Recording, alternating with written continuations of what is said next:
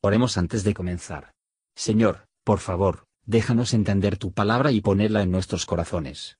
Que moldee nuestras vidas para ser más como tu Hijo. En el nombre de Jesús preguntamos. Amén. Capítulo 7 Después edificó Salomón su propia casa en trece años y acabóla toda. Asimismo edificó la casa del bosque del Líbano, la cual tenía cinco codos de longitud y cincuenta codos de anchura y treinta codos de altura, sobre cuatro órdenes de columnas de cedro, con vigas de cedro sobre las columnas. Y estaba cubierta de tablas de cedro arriba sobre las vigas, que se apoyaban en cuarenta y cinco columnas. Cada hilera tenía quince columnas. Y había tres órdenes de ventanas, una ventana contra la otra, en tres órdenes. Y todas las puertas y postes eran cuadrados, y las unas ventanas estaban frente a las otras en tres órdenes. También hizo un pórtico de columnas que tenía de largo cincuenta codos y treinta codos de ancho, y aqueste pórtico estaba delante de aquellas otras con sus columnas y maderos correspondientes. Hizo asimismo el pórtico del trono en que había de juzgar, el pórtico del juicio, y vistiólo de cedro de suelo a suelo. Y en la casa en que él moraba había otro atrio dentro del pórtico, de obra semejante a esta.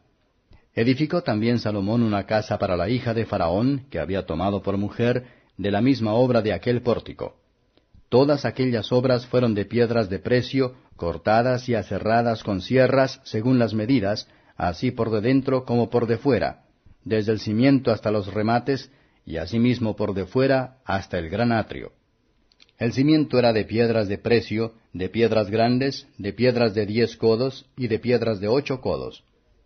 De allí arriba eran también piedras de precio, labradas conforme a sus medidas, y obra de cedro.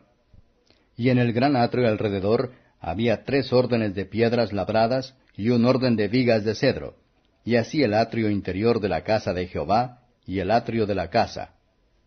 Y envió el rey Salomón e hizo venir de Tiro a Hiram, hijo de una viuda de la tribu de Neftalí, y su padre había sido de Tiro, Trabajaba él en bronce, lleno de sabiduría y de inteligencia y saber en toda obra de metal. Este pues vino al rey Salomón e hizo toda su obra. Y vació dos columnas de bronce, la altura de cada cual era de dieciocho codos, y rodeaba a una y a otra columna un hilo de doce codos. Hizo también dos capiteles de fundición de bronce, para que fuesen puestos sobre las cabezas de las columnas. La altura de un capitel era de cinco codos, y la del otro capitel de cinco codos. Había trenzas a manera de red y unas cintas a manera de cadenas para los capiteles que se habían de poner sobre las cabezas de las columnas, siete para cada capitel. Y cuando hubo hecho las columnas, hizo también dos órdenes de granadas alrededor en el un enredado, para cubrir los capiteles que estaban en las cabezas de las columnas con las granadas, y de la misma forma hizo en el otro capitel. Los capiteles que estaban sobre las columnas en el pórtico tenían labor de flores por cuatro codos.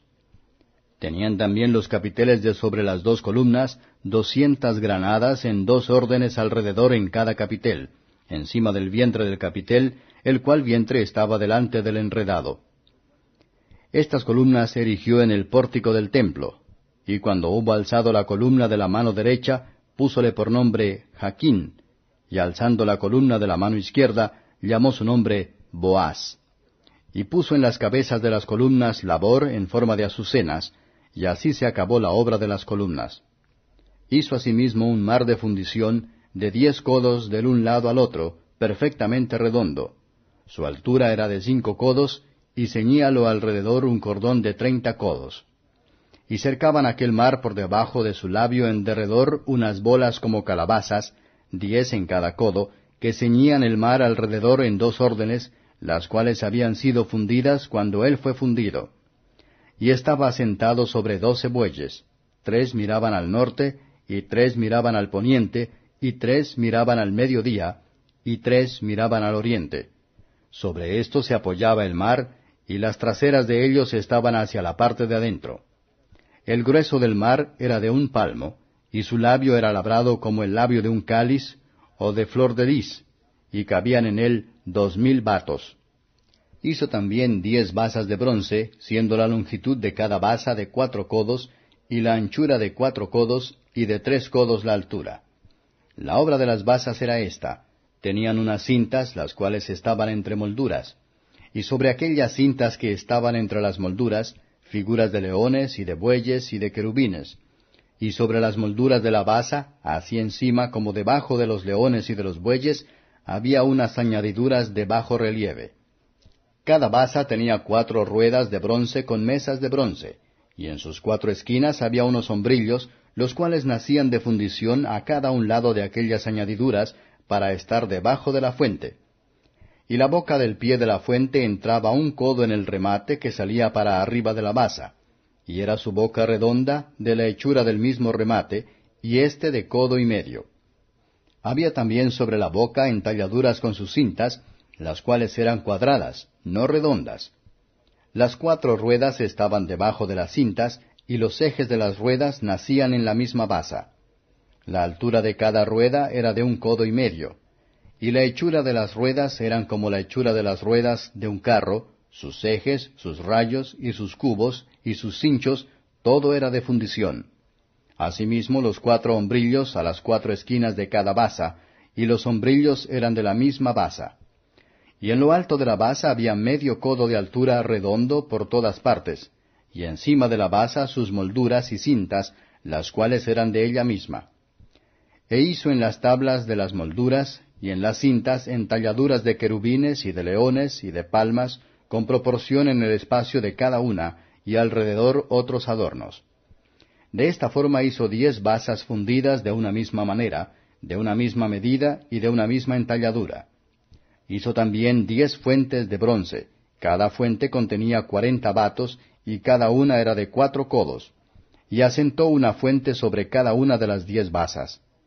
Y puso las cinco basas a la mano derecha de la casa, y las otras cinco a la mano izquierda, y asentó el mar al lado derecho de la casa, al oriente, hacia el mediodía.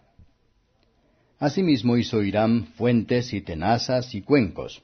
Así acabó toda la obra que hizo a Salomón para la casa de Jehová, es a saber, dos columnas y los vasos redondos de los capiteles que estaban en lo alto de las dos columnas, y dos redes que cubrían los dos vasos redondos de los capiteles que estaban sobre la cabeza de las columnas, y cuatrocientas granadas para las dos redes, dos órdenes de granadas en cada red, para cubrir los dos vasos redondos que estaban sobre las cabezas de las columnas, y las diez basas, y las diez fuentes sobre las basas, y un mar, y doce bueyes debajo del mar y calderos, y paletas, y cuencos, y todos los vasos que Hiram hizo al rey Salomón para la casa de Jehová, de metal así calado.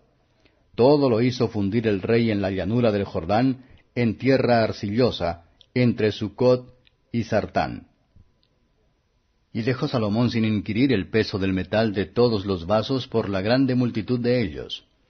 Entonces hizo Salomón todos los vasos que pertenecían a la casa de Jehová, un altar de oro y una mesa sobre la cual estaban los panes de la proposición, también de oro, y cinco candeleros de oro purísimo a la mano derecha, y otros cinco a la izquierda, delante del oráculo, con las flores y las lámparas y despabiladeras de oro. Asimismo los cántaros, vasos, tazas, cucharillas e incensarios de oro purísimo, también de oro los quiciales de las puertas de la casa de adentro, del lugar santísimo y de los de las puertas del templo. Así se acabó toda la obra que dispuso hacer el rey Salomón para la casa de Jehová. Y metió Salomón lo que David su padre había dedicado, es a saber, plata y oro y vasos, y púsolo todo en guarda en las tesorerías de la casa de Jehová. Comentario de Matthew Henry I Reyes capítulo 7, versos 1 a 12. Edificios todo de Salomón, aunque hermosa, fueron destinados a ser utilizados. Salomón empezó con el templo, él construyó para Dios primero, y luego sus otros edificios. Las bases más seguras de la prosperidad duradera se establecen en la piedad temprana. Tenía trece años la construcción de su casa, sin embargo, él construyó el templo en poco más de siete años, no que él era más exacta, pero menos ansiosos en la construcción de su propia casa. Que en el edificio de Dios. Deberíamos preferir el honor de Dios antes de nuestra propia comodidad y satisfacción. Versos 13 a 47. Las dos columnas de bronce en el pórtico del templo, algunos piensan, iban a enseñar a aquellos que vinieron a adorar, a depender de Dios solamente, para la fuerza y el establecimiento en todos sus ejercicios religiosos. Jaquín, Dios lo arreglará esta mente errante. Es bueno que el corazón con la gracia. Boas, en él es nuestra fuerza, es quien produce en nosotros tanto el querer como el hacer. Resistencia y estabilidad espiritual se encuentran en la puerta del templo de Dios, donde hay que esperar a que los dones de la gracia, en el uso de los medios de gracia. Sacerdotes espirituales y sacrificios espirituales deben ser lavados en el baño de la sangre de Cristo, y de la regeneración. Debemos lavar con frecuencia, ya que la contaminación del contrato diaria. Hay medios completos proporcionados por nuestra purificación, por lo que sí tenemos nuestro destino para siempre entre los sodomitas. Será culpa nuestra. Bendigamos a Dios por el manantial abierto por el sacrificio de Cristo por el pecado y la inmundicia. Versos 48 a 51. Cristo es ahora el templo y el constructor, el altar y el sacrificio, la luz de nuestras almas, y el pan de la vida, capaz de suministrar todas las necesidades de todos los que han aplicado o se aplicará a él. Imágenes externas no pueden representar, las palabras no pueden expresar, el corazón no puede concebir, su preciosismo o su amor. Acerquémonos a Él. Y lavar nuestros pecados con su sangre, busquemos la gracia purificadora de su Espíritu, vamos a mantener la comunión con el Padre a través de su intercesión, y la sometemos a nosotros mismos y todo lo que tienen a su servicio. Siendo fortalecidos por Él, seremos aceptados, útil y feliz. Gracias por escuchar y si te gustó esto, suscríbete y considera darle me gusta a mi página de Facebook y únete a mi grupo Jesús Answers Prayer.